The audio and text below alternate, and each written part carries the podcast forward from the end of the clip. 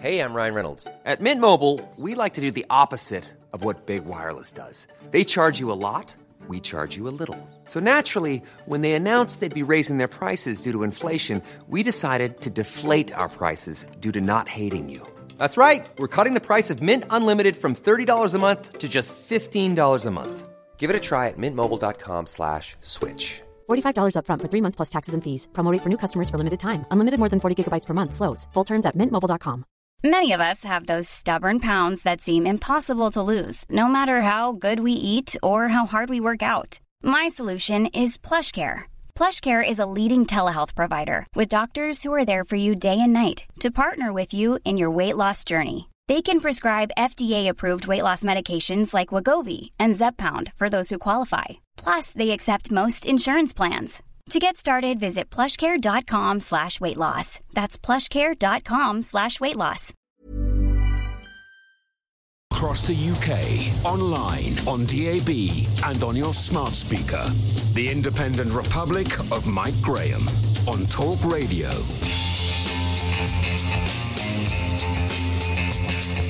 So here we are again. Welcome to the Independent Republic of Mike Graham as the world and its family wants to move on out of the coronavirus pandemic and the lockdown that has kept everyone occupied for the best part of the last two months. We are still not quite capable of it in this country. While the Italians sip espresso in their many splendid piazzas, while the Spanish prepare to go back to the beaches, while America reopens its doors and the French go back to school, we are still obsessed Correction, our media is still obsessed with one story and one story only. Last night, Emily Maitlis, who is paid the princely sum of around about £300,000 by us via the BBC licence fee, uh, launched a stinging and totally partisan attack on the government's chief advisor at the start of Newsnight, making out that she alone knew precisely what the rules were, knowing full well uh, that he broke those rules, knowing everything about the story that people are still incredibly mixed up about, right? Uh, now, I'm going to tell you this. She says that the polls have now been commissioned which show the Prime Minister's popularity is supposedly plummeting. Problem is, of course, that polls are easily manipulated to get you the result that you want. And in the case of two of the newspapers, the sample size is so tiny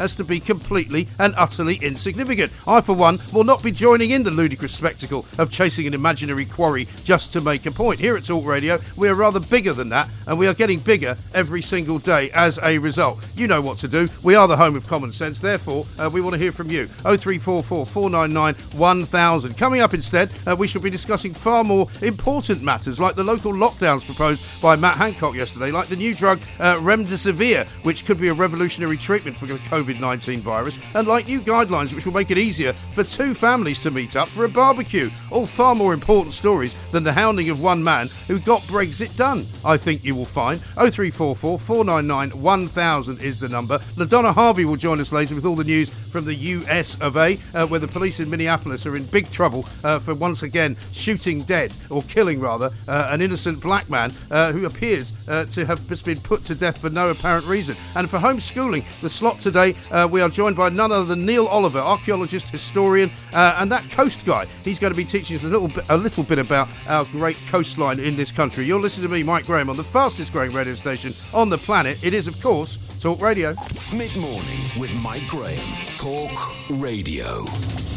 Welcome back to uh, the greatest radio station in the land. We are growing uh, every single day. Welcome to all of you new listeners, and thank you very much for joining in uh, the revolution here at the Independent Republic of Mike Graham. There is one name uh, that I do not particularly want to hear this morning, and that is Dominic Cummings. We saw last night uh, how Robert Peston was magnificently dealt with by Matt Hancock, completely and utterly brushed off as he tried to list, list once more one more of his ridiculous questions. And the media in this country really are obsessed and obsessing about this one man uh, without any good, uh, with any care about what real people in this country actually care about. What real people care about in this country uh, is when we're going to be able to send our children back to school, when we're going to be able to get on a plane once more and fly somewhere on holiday, when we're going to be able to return to some kind of normality. And it looks to me as though quite a lot of that is going to be happening quite soon. Certainly by the beginning of June and by the middle of June, I'm suspecting uh, that we will all be having a much better time uh, than we are currently having at the moment. Let's talk to Claire Coutinho,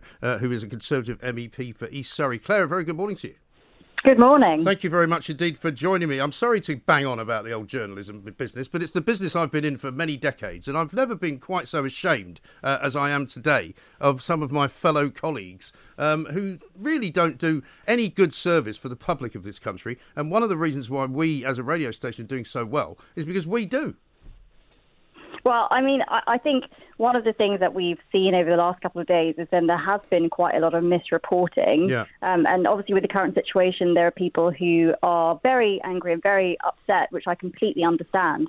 But you know, I do think there is a question about some of the facts that were put out into the public debate, which have turned out not to be true. Well, I would question that as well. I mean, there might be some people who are angry. You know, I myself did not see my own family uh, for about seven to eight weeks. Okay, I'm not angry with Dominic Cummings as a result of that. You know, and it's, it's something that I did. It's something that I accepted that I did, and it's something that is now passed, and I'm now able to see them again. So I don't believe. You know, whenever I hear MPs saying, "Oh, I've got thousands of emails," I'm never sure that they have got thousands of emails. To be honest. Well, I mean, I think it's important to say that people have also emailed in on the other side of things, and that quite a lot of people do understand at this point about family safety and that he was looking after his child and he was doing the, be- the best he could in very, very difficult circumstances. Um, and you know, like like you, I've not seen my family, some of whom are, are, well, and you know, all of us have made sacrifices. But I think there is a level of human understanding about the position that he was in and the steps that he took as hmm. well. Yes, exactly right. I mean, let me ask you: How many emails have you had from people who are incandescent with rage about this? So I I have had um, quite a lot of emails um, from people. I think one of the things that stands out to me in those emails is a huge amount of the suffering that those people have gone through. So either they haven't seen grandchildren, for example, they haven't seen sick family members. Right. Um, and I think, again, this does come back to that point of misreporting because actually he didn't see his parents and he didn't go to a funeral um, from someone that had passed Yeah. away close to him and he didn't go with his child to, into the hospital like many of the people have, have, have, have also suffered. Um, so, I mean, I think I think one of the things that has come up for me is how difficult the lockdown has been for many people in lots of different ways, and I think a lot of that upset is is coming out. Yes, I don't think there's any doubt about that. But let's look as well at some of the things that we should be talking about. For example, front pages this morning talking about um, the hope for a new a drug, which might be something that will help treating uh, the actual coronavirus, remdesivir. I reported on this a few weeks ago because I think there was a study done in America uh, that this remdesivir does seem to make people recover from COVID 19 symptoms much quicker if they end up in hospital. Also, uh, the local lockdowns that Matt Hancock kind of mentioned yesterday, worthy of a conversation. We'll be talking about all of those things today because I really think that in the end, you know, the Dominic Cummings story is now a dead duck. I'm sorry. I mean, we've we've had the conversation. He's explained what he did. The the the, gov- the government have said what they think. Boris Johnson has said what he wants to say. There really doesn't seem to be any more legs in it, as we used to say in the newsroom. Well, I think a lot of people want to see us, you know, talk about economic recovery now, talk about how we are moving out of lockdown. Right. So I think there's some really exciting things. Like you mentioned, the new drug, which, which you know cuts down recovery by about four days, uh, which is very good news. Um, we're going to hear more, I believe, from the health secretary on test, track, and trace later. And you mentioned this point about local lockdowns, which could be as small as around particular hospitals or schools or businesses, which means that all the people around that area will have much greater freedom. Yeah. So I think all of these things are actually really good news, and a lot of people want us to be talking about those things, which are going to have a much more direct effect on their lives than, you know, frankly, this this other story. Well, exactly right. And uh, I mean, as far as the, uh, the the sort of the landscape looks from your point of view, I see in about a month's time uh, we'll be doing a lot more things that we used to do, um, and the world will seem a bit more normal, don't you think? Yes, I hope so. I hope we can start getting back to normal. Um, I think you know some of these things are quite exciting. We've got people going back to school. We've got outdoor markets and car showrooms opening. We've got high street shops opening, um, sporting events which will then be able to be broadcast. So hopefully that will start to get us back on the road to normality. Yeah, absolutely right. And as far as the government is concerned, I mean, you, I don't know whether you, you, you speak on a daily basis to members of the cabinet, but, you know, what is their mood at the moment? Because I could see with Matt Hancock yesterday there was a bit of frustration creeping in. I've always been astonished at how um, patient the ministers are at these press briefings, given some of the stuff that gets thrown at them. But, but I mean, how is the mood of the I mean, we were told yesterday there was going to be a massive kind of um, revolt after the uh, junior Scotland minister resigned, but then nobody else did.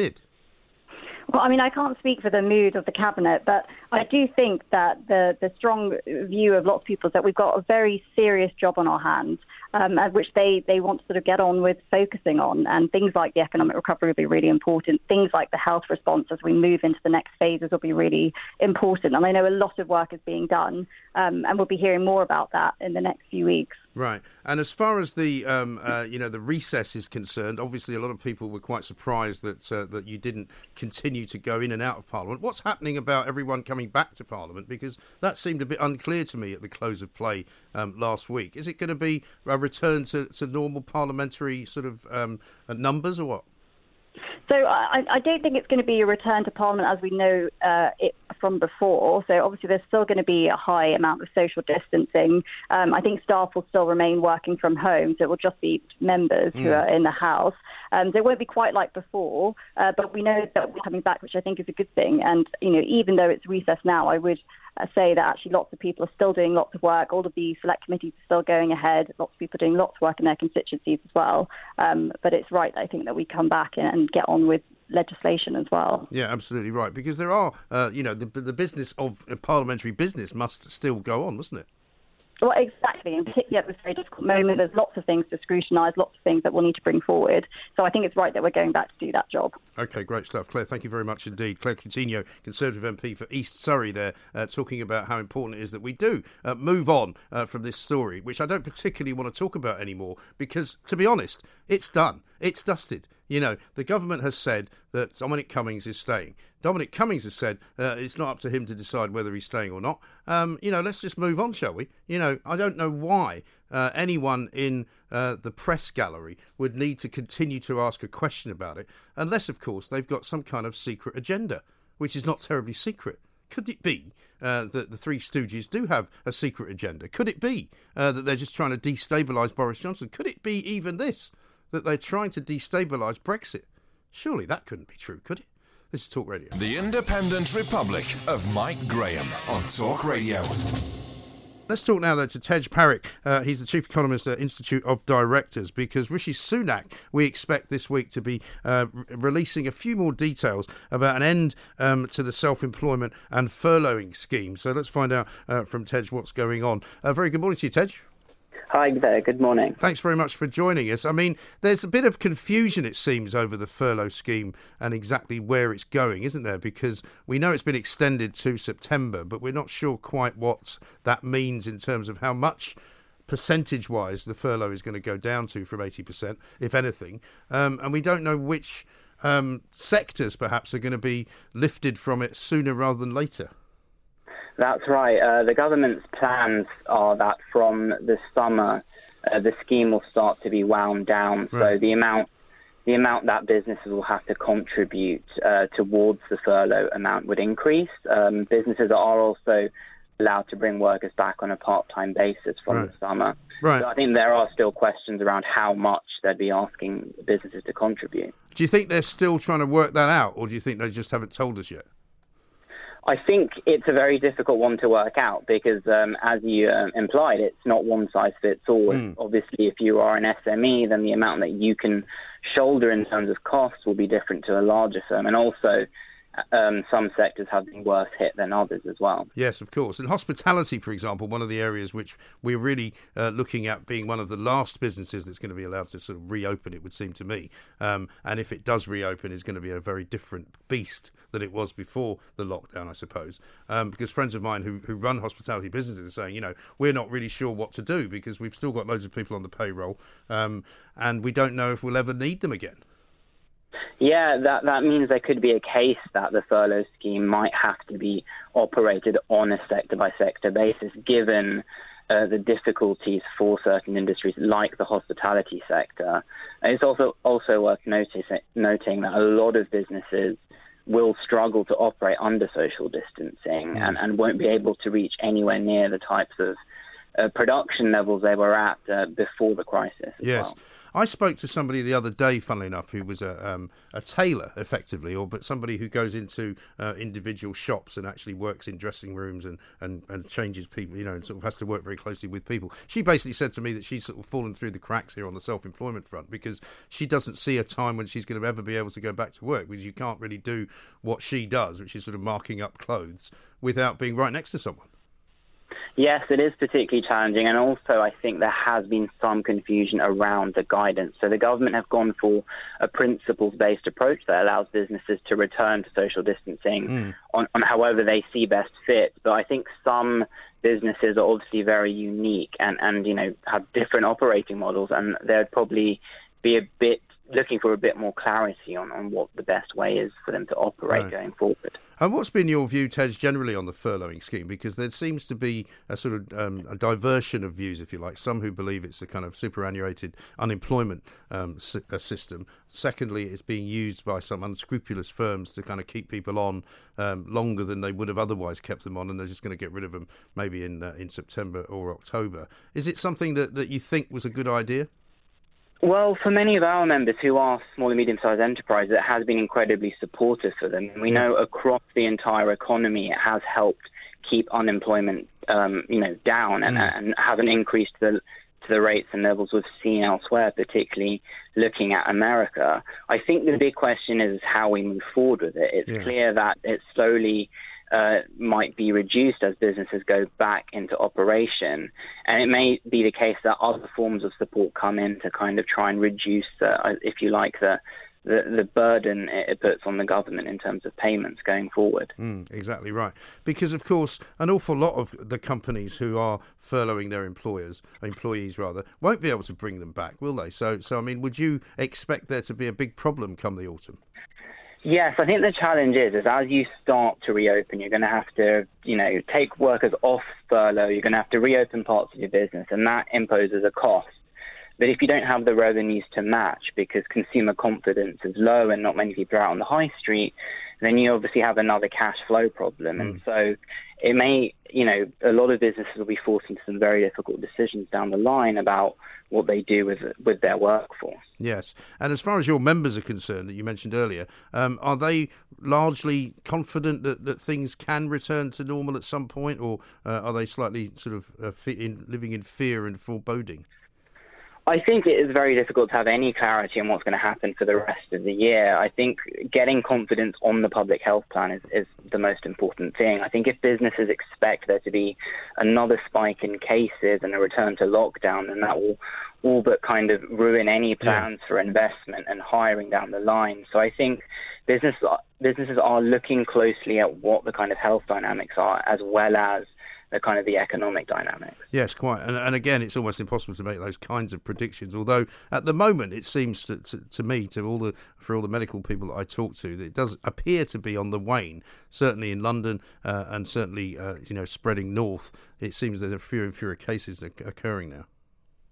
Yeah, I think businesses have seen uh, some positive news in, in the last few weeks, and I think. Um, then I think the next stage for them is uh, getting a better understanding of how what their new business really looks like in in a, in a world of social distancing. And I think there will be a couple uh, of weeks at least uh, of transition for businesses to kind of refit their workspaces in order to ensure that they are safe. Mm for workers to come back. Because I think the other aspect is is it's one thing reopening your office; it's the next actually giving the workers the confidence to get there, particularly on public transport. Well, that is another problem, isn't it? Yeah. Because it's I mean we know London well, obviously, but not every place has got such good public transport links as London has, um, yeah. and many people will probably feel a little bit dubious about using certainly the tube in London. Yeah, I think in fact that's one of the biggest concerns we're we're, we're like going to face. Uh, we know a lot of our members have reopened their workspaces, but um, it's very difficult to encourage workers who rely on the bus system or the underground system to, to, to take those modes of transport, given you know the, the potential fears around um, infection there. So I think uh, that that that will probably limit our ability to to get back to work as, as quickly as we, we had hoped. Right. And and just on a sort of macro level, as far as the economy goes, are you confident that, that the government is borrowing all this money uh, in such a way that uh, it can be handled and it won't be? I mean, I'm one of those people that thinks that, you know, if the government wants it to be, then it can make it be, if you like. You know, it doesn't have to be um, a disaster economically because the government basically can do with the debt what it wants.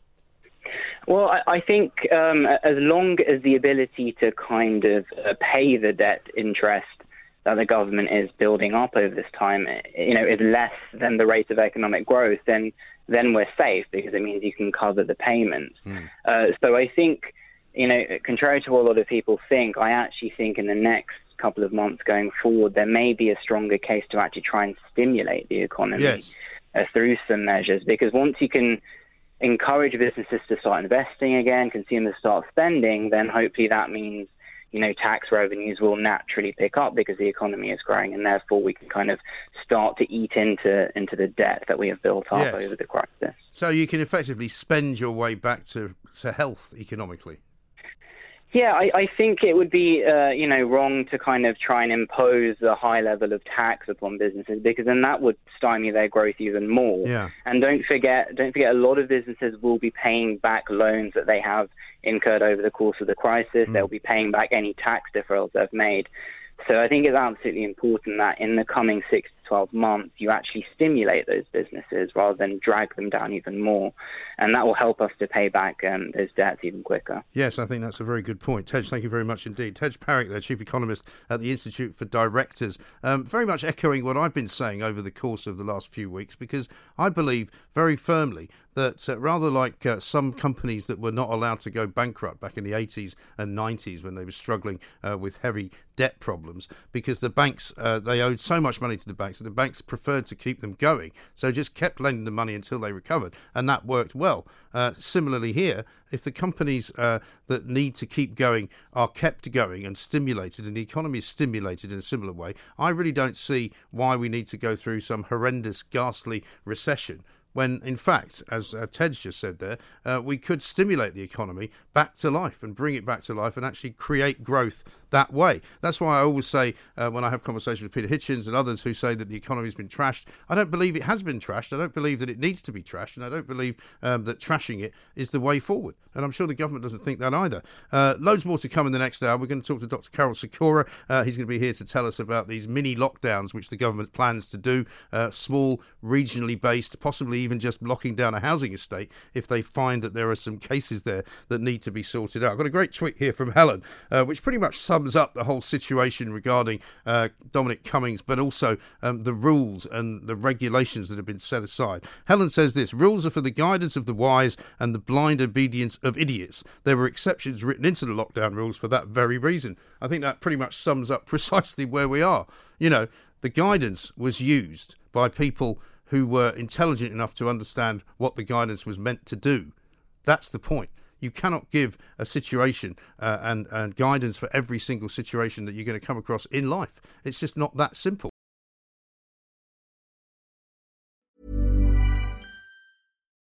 Life is full of what ifs, some awesome, like what if AI could fold your laundry?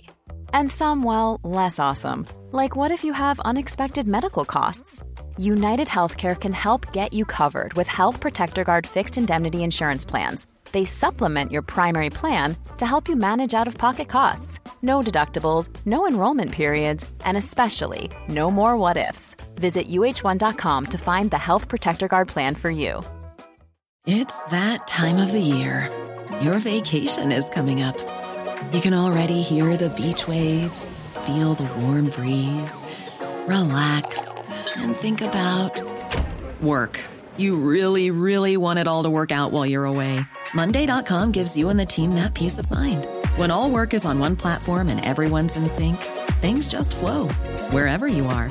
Tap the banner to go to Monday.com. There's never been a faster or easier way to start your weight loss journey than with PlushCare. PlushCare accepts most insurance plans and gives you online access to board certified physicians who can prescribe FDA approved weight loss medications like Wegovy and Zepbound for those who qualify Take charge of your health and speak with a board certified physician about a weight loss plan that's right for you. Get started today at plushcare.com slash weight loss. That's plushcare.com slash weight loss. Plushcare.com slash weight loss.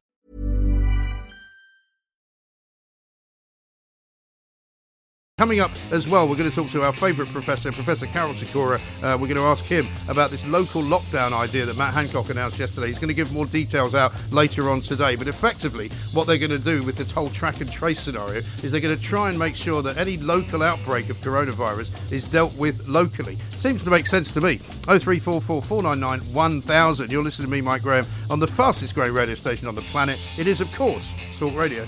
Mid morning with Mike Graham. Talk Radio. Now, don't forget, we are live streaming on YouTube where you can see our delightful new studios. Just in case you hadn't noticed that we've got delightful new studios, you can tell by looking at them uh, that they are indeed delightful. And in fact, my shirt today is almost the exact same colour as the River Thames, which is unusual because normally the River Thames is a sort of a murky brown colour. Today it's very blue because the sky is very blue and it looks absolutely beautiful. Professor Karol Sikora is with us. Professor, very good morning, or good afternoon to you, I should say. Good afternoon, Mike. How the devil are you? very well. Now We're you not mentioning DC. We agreed that before. Yes, yes, very much so. I mean, you and I uh, similarly share, I think, an optimistic view of the world in general. I, I follow Yeah. you on Twitter, and your tweets are always positive. They're always encouraging. They're always kind of, you know, making us feel good about ourselves and about this horrible virus. What, uh, what are you, what are you thinking about this local lockdown scenario? Well, I'd like to see it explained how it would work. It's it sounds a good idea, forget the track and trace. We don't have that level of sophistication. Public Health England, who've been failed us completely over the last eight weeks on PPE, on tracing, on all, all testing, all these things. I mean, uh, it, it's like a brewery and a party in a brewery. They, they don't seem to be able to get it together. Mm. This would require a level of sophistication and compliance that could only be done in Singapore or Korea. Somewhere like that, you could do it. Yes, because And if you were going to done it. shut down like a housing estate, you'd effectively Yeah. have to put police there, wouldn't you, to stop people? I know from, from talking to friends of mine, a lot of international journalists that work all over the world. Um, one of their friends was, was quarantined back in China. She had come back from Singapore, went to, to, to, to go through the airport. They quarantined her in her own flat in China, in Beijing, but they put a camera outside the front door. And if anything, and, and if she ever went out the front door, then, you know, some very burly security men would arrive and tell her to get back inside it. So we, we can't really do that kind of thing. No, and where's the boundary? So, say you want to uh, isolate Nottingham. Okay, let's take Nottingham. We're going to isolate Nottingham. We're not letting anyone in and out. Is that the plan? Yeah. Stop the trains going there. Stop buses going there, and so on. It's, it's, it's not feasible. No other countries tried to do this Hmm. other than Korea and Singapore, and they're highly dis- and China to a certain extent, highly disciplined organisations, very good IT. We just don't have that here. No. We, we haven't heard about the experiment in the Isle of Wight. Gone very quiet. It has gone very quiet. You know, we spoke to Bob Yeah. Seely, who's the MP down there, who said that it had been quite good in terms of people's take up. But the story, the story I saw the other day was, was that people were picking it up on the mainland as well. Um, you know, because the Isle of Wight's not very far away from from Britain, um, and and and that was kind of confusing the issue in a way because obviously if you're not on the Isle of Wight but you're somehow being picked up and registered by the system, um, you know that could skew everything. Uh, and also uh, Bluetooth. It works on Bluetooth on mobile phones. Yeah. That goes through walls. The virus doesn't go through walls. So there could be someone in another room, even in another building, Right. that I'm picked up as a, a live contact, someone that has been infected or gets infected. I'll get the signal to go and get a test or go into isolation. Right. But I've not been anywhere near them. There's no Well, chance yeah. of virus. Also, it might So- be worse than that, um, Karol, because it might be that they say to you, "Don't worry about getting a test. You have to isolate anyway." So people will be told. I mean, it's. I mean, I, I, maybe it's just because of the way my mind works. I thought to myself, you know, um, if I was in a situation where um, I wanted to put somebody in quarantine for two weeks, I could just sort of go and hang out next to them, um, and then the next time I tested myself to find out that I might have had a problem, you know, suddenly they'd all be told to take two weeks off. I know. You know, it has all the hallmarks, Mike, of committee management. And It our does. group of experts, 20, 30 people, sit in a room. We can't leave. Okay, it's on Zoom or something. We can't shut off till we come to an agreement. What should we say? And that's how it's done. It's how the NHS runs, how most public sector work. No one's calling the tune. And then Matt has to face the audience uh, and, and explain it all. And Right. he, he looks a little bit as though he's losing the plot on a few things. Do you, like me, though, not think that this is all a bit of a sort of smoke and mirrors game? That basically the government's view on this, and I, I you know, I, I've said this many times, that I think the government's view on this is to try by nudging people, by kind of making out that there are rules, but the rules are kind of there, but not really. Um, they're sort of allowing people to interpret the rules now in a way uh, which allows people, for example, to go to the beaches of, of, of Britain this weekend uh, when it was hot. The fact that people are now in parks everywhere, pe- people are cycling around everywhere. You know, for example, I saw that you tweeted earlier. It makes no sense that I can soon meet my family in a car showroom or a garden centre, but sitting apart in the garden is banned. I mean, I'm not aware. They haven't given permission for us to sit in the garden, right? However, lots of people are doing that. Absolutely, and I've done it. I can confess. I hope they don't get arrested. Well, you better not tell Robert. Peston. You know, he'll be calling for your resignation immediately. exactly. But no, seriously, how are we going to move forward? And we've got to have transparency. We, if we, especially, we're going to deviate from all other European countries. Yeah. Which this is. This is a deviation, and let's explain it to us. Just tell us why and how it's actually going to work, and how will I be? How will my liberties be affected?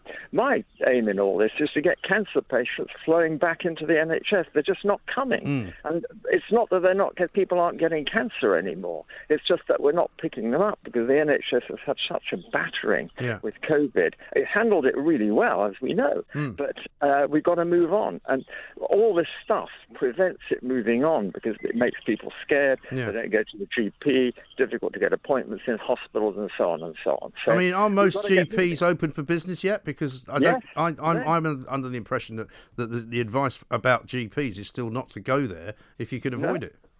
Not to go, but to phone up. A lot of GP business can be dealt with on the phone. That's going to be forever. That's going to stay with us forever. GP appointments online, Skype, Zoom, uh, telephone. And okay, the younger generation love it because they use their apps on their phones to get doctors now. Yeah. Uh, but the older generation struggle a bit with it, but they'll get used to it. I've got used to it. I'm old. I've got used to dealing with Zoom, and it's quite fun. And when you finish with the Zoom, you're where you were. You don't have to travel anywhere. Right. So, and you have no grumpy receptionist to interrogate you as you come through the door. Also, no, I mean, one of the things I always used to worry about when I would say, I mean, I've been fortunate, I've never been in too many GP surgeries for my own benefit, but with my kids, for example, and you sit there thinking, how many diseases am I currently picking up with all these people coming in and out who are sick when I'm fine, you know?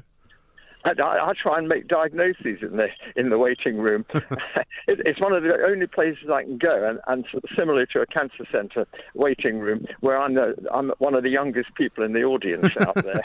Yes, So quite. I feel instantly better. Yes, but I think it's important to note this this this kind of scenario because it seems to me the world is separated up into two different kinds of people: the ones who want to be told what to do, and the ones who are perfectly capable of looking at a set of guidelines and acting accordingly and not being stupid.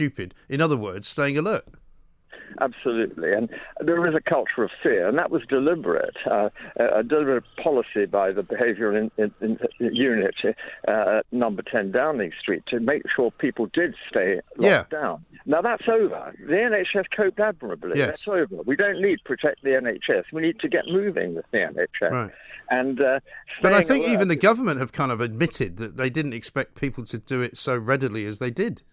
No, I think it was a shock. Yeah. It's a very powerful psychological message. I'm no expert on psychiatry, but this is brainwashing. It's, Yeah. it's government brainwashing deliberately. And it worked. And well, we've got to move on now. And the brainwashing's be get back to normal as quickly as possible. Yes. And obviously, monitoring for safety, for the numbers of new cases, testing. My wife's in a car park in a local hospital as we speak, testing people Right. by shoving sticks up their noses. Mm. And, uh, uh, you know, that's what we've got to be doing. We're doing it too late. We should have been doing it six weeks ago. Yeah. And, I mean, uh, does that mean we shouldn't be doing it now, though? Because presumably it's still benefit, benefiting no. us. We, we have to do it now because what we need to look for, and the curve has gone right down across Europe, it's right down the bottom now. New cases are a fraction of what they were in the past, and we're testing more and more. Obviously, the more you test, the more cases you find. So we're going the right way. But if there is going to be any resurgence somewhere, we need to pick it up immediately. Mm. And probably local lockdowns won't work because of the way people move and commute around the place. What are you going to do about trains? Are you going to shut them all down coming from a particular area? And it's all that sort of thing. I just don't see this has been thought through by the committee. No, I mean, I suppose the difficulty is that again, because they're dealing with um, a, a, sort of recalcitrant nation, if you like, people who um, don't necessarily want to go back to the way things were because they're not feeling say safe enough, like those who don't want to go back to school. They're trying to kind of get everyone out there um, who is willing to go out and about um, to kind of pull everybody else through it. I think. Uh, that's exactly right. And the schools is so emotional. I mean, mm. I've got grandchildren. They want to go back to nursery school on Monday. It looks yeah. good at the moment. It's now, uh, where are we? Wednesday. I think they'll make it. Uh, but, you know, the, the, culture of fear in some of the parents and, and the teachers, uh, it, it's difficult to, you can't get round it. Mm. I, I, remember getting involved in a public inquiry into radio masts from a military base in East Anglia yeah. a long time ago. And could I persuade the teachers that it was not from that. They were mm. quite safe, and, and that three kids with leukemia had got nothing to do with the mask. Yeah. I couldn't persuade them. They mm. said, no, we're teachers. We've been here a long time. We've never had three kids with leukemia in the class. Right. So maybe they were right. Who knows? Well, so I mean, that's that's the trouble, isn't it? I mean, um, what about um, uh, your? Here's another tweet that you put out earlier today that you're saying that you think um, that you might be back uh, to sort of a relative normality, perhaps in August. There's, there's a lot of symbolism in this. If we could get pub gardens open, I think it would make a lot of difference. I'm I'm very much in favour of pub gardens opening. It, it, it's symbolism. It's just okay. Get the National Trust open. Let's talk about that. Yeah. Let's not get people in confined spaces. Let's make sure people can socially distance and you know have different rules about collecting drinks from the bar and all it.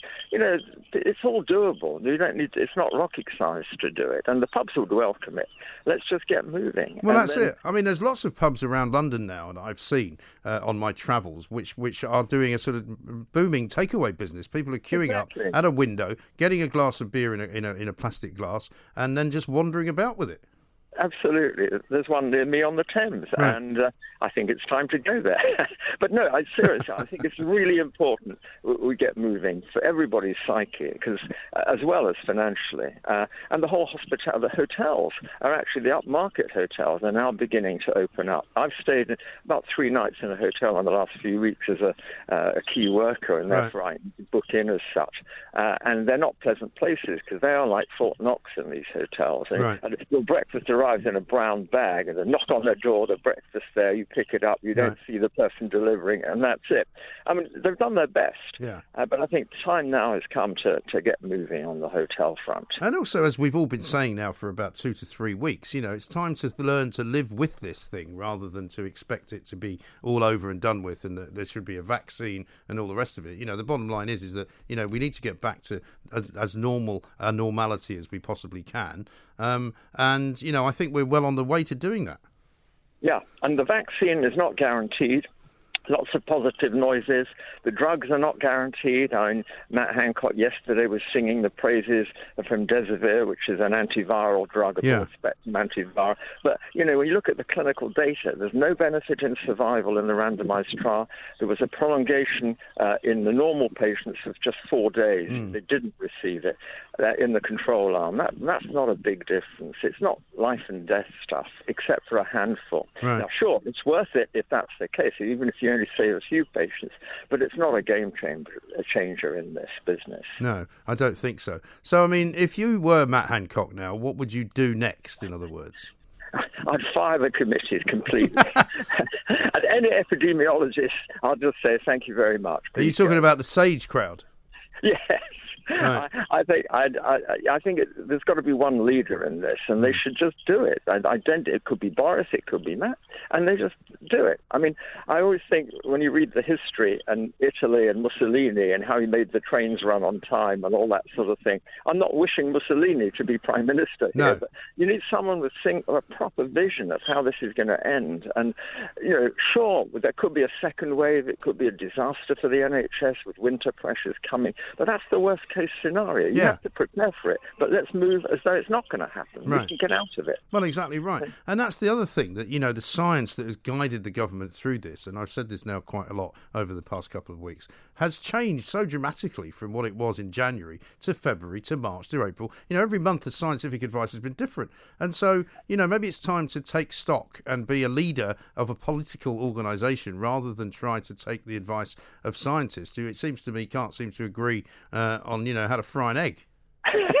this is very difficult because it's not hard science. Even the, the, the, the social distancing, is it two meters as we're inspired? Is it 1.5 meters as in Germany? Or is it one meter as the WHO still recommend right from the beginning? Yes. It makes a huge difference to workplaces and pubs and restaurants because doing two meters is much more challenging in an enclosed space than, than one meter. So Yes. Uh, these are the sorts of issues. There's, the science is very soft, and uh, if you get a committee, half will go one way, another half will go the other way, and you get nowhere. So Exactly. Yeah. Well, listen. All, all we can do, uh, Professor, is is keep the faith and uh, and do the best thing that we think we can do, uh, keeping in mind, of course, what the regulations say and the guidelines and all of that. Uh, and we shall speak soon. Professor Karol Sikora, there, uh, who is, of course, Dean of Medicine at the University of Buckingham.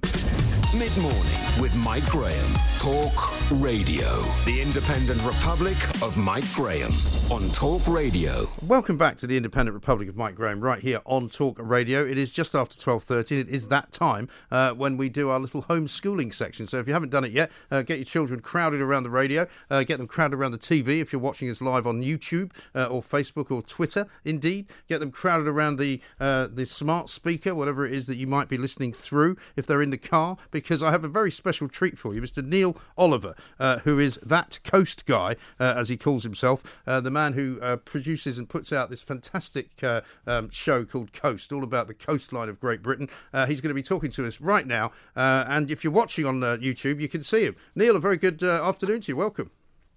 Hello. Thanks very much indeed for joining us. I love Coast. I mean, it's one of those shows that, that when you look at it, you kind of go, what's this about? But it's fascinating because it's not really about anything. It's just about what you're looking at, and you give it great kind of um, context, and you talk about the history of Britain at the same time as the archaeology of Britain. It's it's just wonderful. I'm I'm, I'm sorry to hose you down with so much pleasure. I don't normally do this, but but I'm delighted to see you on here.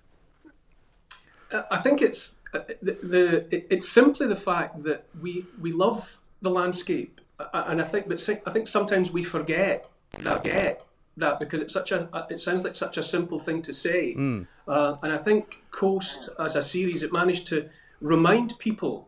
Uh, about places that were sometimes very close at hand, you know, sometimes for people it was somewhere that was just 20 miles up the road, or a, or a short bus journey, or a car ride, or whatever, uh, and they would be they would be forced to reconnect and think, yes, I remember that. I remember going there when I was a child. I remember these places that mattered to me. Yes. Um, and we are, we are, we are, we are a product of this place. You know, we are made of it. It's in our teeth. It's in our bones.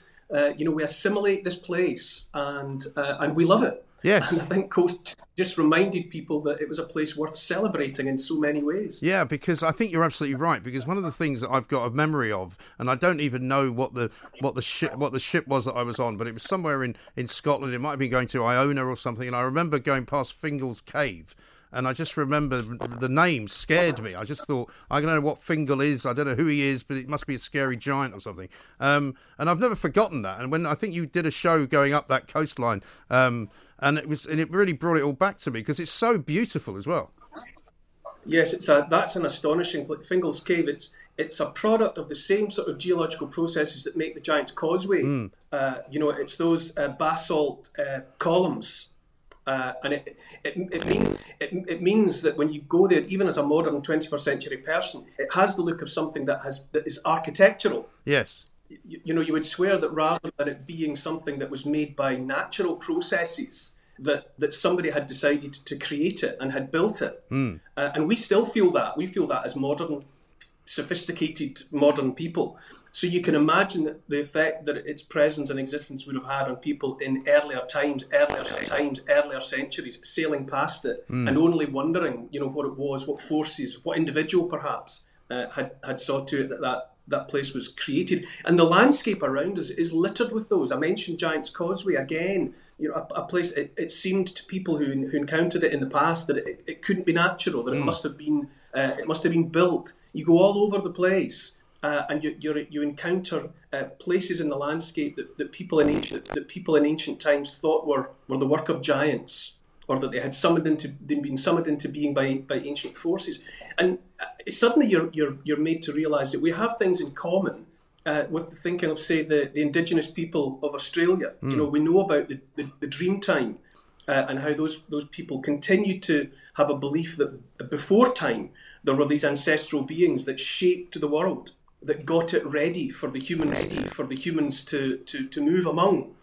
Uh, and lo and behold, uh, when you encounter places like Fingal's Cave, Giant's Causeway, you realise that well, we, we're just the same. We, we had those same explanations for the landscape ourselves. You know, Mm. We're not we're not we're not so different from the other peoples of the world who understand their place in the cosmos in different ways. We're, Yes. we're connected to them and we're united by the same emotions. And and for such a small island, you know, in terms of the re- the rest of the world, it's remarkably different, isn't it? The coastline. I mean, the other part of of, of our coastline that I absolutely love is Tintagel down in uh, Cornwall. You know, where, where we all think that Merlin Oh, yes. came from. I mean, it's a it's a magical place, and, and but so much of the coastline Again, looks well- different.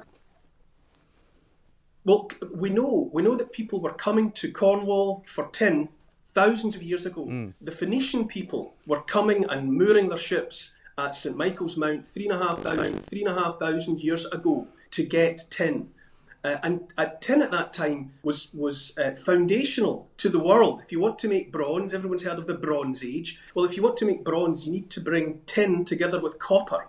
There's no other way to do it. And tin has always been rare it's rare on the surface of the earth now, it, it, it, and it always was. And for the ancient world that depended upon bronze tools and bronze weapons, the best source of tin, source of tin for their bronze, was Cornwall. Mm. So we were on the map. Our little archipelago was on the map in ancient times.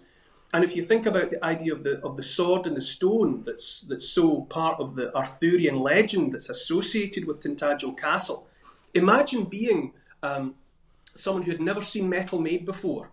Imagine someone coming into your community and building a fire, uh, turning powdery rock into a liquid, into a liquid that had a, a brightness about it, like looking into the sun, and then would pour that into a mold, a clay mold, and seconds later would produce from that mold a sword. Mm. I- Imagine if you don't have the technical sophistication to understand what has just happened in front of your eyes, you're never going to forget the man who pulled a sword out of a stone. Yes. You're going to tell your children about it, and it's going to become part of the myth of the place. Right. And so that, that and so that that helps to explain why Arthur is so woven into the fabric of Cornwall, Mm. Tintagel Castle, because it was a place that was important for, for sourcing the material, for making uh, for, for making swords and other weapons and tools. And you mentioned the, the variety of our coastline. I, I've I've travelled around uh, theatres around uh, Britain in the last couple of years, standing on stage every night and declaring that I think this is the best place on planet Earth. And by this place, I mean by this place, I mean the whole of the British Isles, England, Ireland, Scotland, and Wales together. I think it's the most astonishingly beautiful place. And if, as if that weren't enough, it's also woven throughout with stories that run back for a million years. And you can go from the landscape of Cornwall to the landscape of Wales to the, the landscape of Norfolk to, to the northeast of Scotland to Ireland. And you can see such unbelievable variation. You can hear all the different accents, all the different voices. You can hear all the voices. You can hear all the different explanations for why the landscape looks the way that it does. Yes. And it's all in this relatively tiny little insignificant scrap of dry land off the northwest coast of Europe. And it's there is just so much that's to be valued here and treasured here. Uh, and it's a lifetime's work. You know, I've, I've had the opportunity to travel, you know, to, to many places around the world. Uh, but my heart belongs here, and you could spend a dozen lifetimes trying, lifetimes trying to understand how we have come to have this place that we do. It really is true. And one of the other parts of, of Britain that I spend a lot of time in is the south coast, down by Beachy Head. You know, Norman's Bay is a place which which which I love. There's a there's an there's a Norman galleon um, sort of buried beneath uh, just under the surface of the uh, of the beach there, which you can see at low tide. You know, it's quite remarkable that if you were just to walk around the beaches of this country, what you would see. One of my most uh, uh, really, I, I, often say that my most favourite artefact, the best thing I've ever seen from the past, uh, is the Dover boat, mm. uh, which is a, a, Bronze Age boat that was found at Dover uh, 15 years ago. It's on display in Dover Museum now, and it's it's made of oak planks. In its original form, it would have been about 60 feet long. Four great planks of oak, planks of oak that were stitched together uh-huh. Uh, with flexible withes of willow.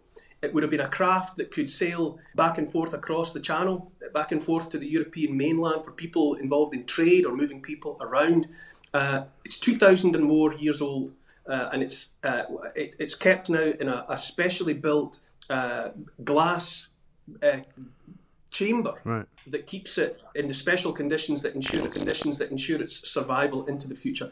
I've had the opportunity to crouch down beside that that Dover boat, and I swear you know, I'm not given to these sort of thoughts, but I swear that thing had a personality. Wow. You know, that I felt vaguely that I was in the presence of the people who had made it, mm. you know, hmm. that had made it, you know, 2,000 and more years ago. And you can see the fact that they, they, they took it and they scuttled it. Uh, the Dover boat was, was deliberately sunk by the people who had owned it and had right. used it. They came to a point in their in their point in their in their in their story of themselves where they thought they should give this thing back to the world, that they'd had it for long enough, and that they had they had accrued a debt that had to be settled and so they rode it up a river and they cut the withies and they watched it fall apart and then they watched it sink. And there it lay for 2,000 and more years. You know, while all most of the history that we care about was unfolding, while mm. that, that Dover boat was waiting, Amazing. and you can go there and see it. And as you say, that the, there are hundreds and hundreds of unexplored, of unexplored shipwrecks lying off the coast of Britain. You yes. know, when, when a lot of their locations are plotted. Uh, there are there are un, uh, you could spend a lifetime just on one 50 mile stretch of the of the British coastline. You know, we measured it for coast, roughly speaking, it's about 12,000 miles. It depends how you measure these things, right. how you measure a coastline. But 50 miles would take you a lifetime to properly map and properly understand. Properly yeah. understand. And, and people think there's nothing here worth going to see. It, it's a it's a it's multiple lifetime worth of wonderful places to see and to and to try and to understand. Yeah. It's fabulous. I mean, we could talk about this all day as well. But you've got a you've got a podcast coming out, or it is out already. Uh, your love letter to the British Isles. Tell us about that. Yes, Neil Oliver's love letter to, to the British Isles. It was it's a product of the work I've been doing over the last couple of years. You know, I wrote a book a couple of years ago with the same years ago with the same sort of theme. People had asked me over and over again. You know, you've been everywhere in Britain. Where where should we go? And it's a difficult question to answer in you know, in a five-minute conversation in yeah. the street. Uh, so this is a this is my attempt to answer that question properly. Uh, and to say these are the, the hundred places or, or whatever I think, if you put them in chronological order, they tell us something about this place and they tell us something about who we are. And perhaps most interestingly of all, most interestingly of all, they tell us how we have come to be the people that we are. Uh, the story starts a million years ago, more or less, with footprints in mud at Happisburgh in Norfolk. And then I, I, I come up through all of the all of the periods: the Stone Age, the Metal Ages, Bronze and Iron, the coming of Romans, the coming of Anglo Saxons, Normans, Vikings, and all the rest, uh, and come right up to the present day. But there are places in the landscape that I think, if you go to them, you can feel physically connected, physically connected to the past. The part of that's my, I suppose, childish mm. imagination. But I think there are certain locations that, that resonate with the past or they have the power of an old magnet. You know, when you when you put something against it, you can feel its power to draw. Yeah. And there are places in the landscape that are like that. And this is a this is my uh, my my working my way steadily through these places and trying to explain why they matter to me. Yes. And why I think they should matter to everyone. Yes, it sounds fantastic. I used to know someone who, who talks about places being a corner of the world, you know, and certain places where you just you stand there and you just think, yeah, this is like a corner of the world there are there are places in the landscape as well where you can feel the age of the world, which sounds like a strange thing to say, you know, because obviously the whole place is is the same age, you know, in, a certain fundamental mm. sense. But you know, if you go to somewhere like um, uh, Yellowtop, which is, is a headland uh, at Paviland in South Wales, and it's the age, and it's the location of the discovery of, a, of ancient human remains that, that, that tell part of a story about what life was like here 35,000 years ago. But just putting yourself in that part of the landscape, you, there's something about uh, the way in which that landscape suggests a face that's been scraped of all makeup. Mm. It, it's a face that's been taken back to just just the just the bones and the skin, and yet it's it remains beautiful for all that. But it's unadul- that, but it's unadulterated, and it, it, it's a, one of those. There are many places in the landscape where you sense the great age. You know, you you, you, you feel as if you're put you're put properly in your place as a here today, gone tomorrow Mm. Organism. You know that we, we won't, we're just passing we're just passing through, and there are places that I think it's great for the soul or it's great for the spirit to go and be in the presence of these places that remind us that this is this this island of ours this island of ours is just rented accommodation. You know, we are just the recent the most recent tenants of the place, and in a blinking of an eye we'll be gone. And, y- and underneath the floorboards, as it were, are all the keepsakes and, and things left behind by the uncountable numbers of people that went before us. And you can go out there and see that. There are places you can stand, things you can touch, documents and artifacts you can look at in museums. Museums. And you are reminded over and over again about how much has happened here. It's a story, our story of the British Isles is a million years in the telling. Some of it's not even by our own species. You know, our species is only 200,000 years old. Hmm. Uh, and there are footprints in the mud at Happisburgh that are a million years old, which means they were made by another version of humankind, Homo antecessor, that walked the earth two million years ago and finally became extinct about 800,000 years ago. They were here too. Ago. They were here too. You know, so our, our story of the British Isles is also articulated, told, uh, uh, and passed on to us by other species of humankind. It's not even just about us. It's fantastic, isn't it? Been a real pleasure, Neil, talking to you. Thank you so much for, for sharing all that. Uh, it's opened up, I'm sure, an entire gateway for people uh, who have just listened to you uh, to go and check out your podcast, which is Neil Oliver's Love Letter to the British Isles. And Coast, if you haven't seen it, you've got to watch that as well. Fabulous stuff. Neil Oliver, thank you very much indeed. That was your homeschooling. Uh, I learned an awful lot. I imagine you did too. Talk radio across the UK, online, on DAB, and on your smart speaker. The Independent Republic of Mike Graham on Talk Radio. If you enjoyed that, be sure to catch the whole show 10 to 1 Monday to Friday on Talk Radio via DAB online or via the Talk Radio app. And if you have an opinion on the stories we cover, we'd love to hear from you. Call us on 0344 499 1000 or tweet at Talk Radio during the show to have your say. Mid morning with Mike Graham. Talk Radio.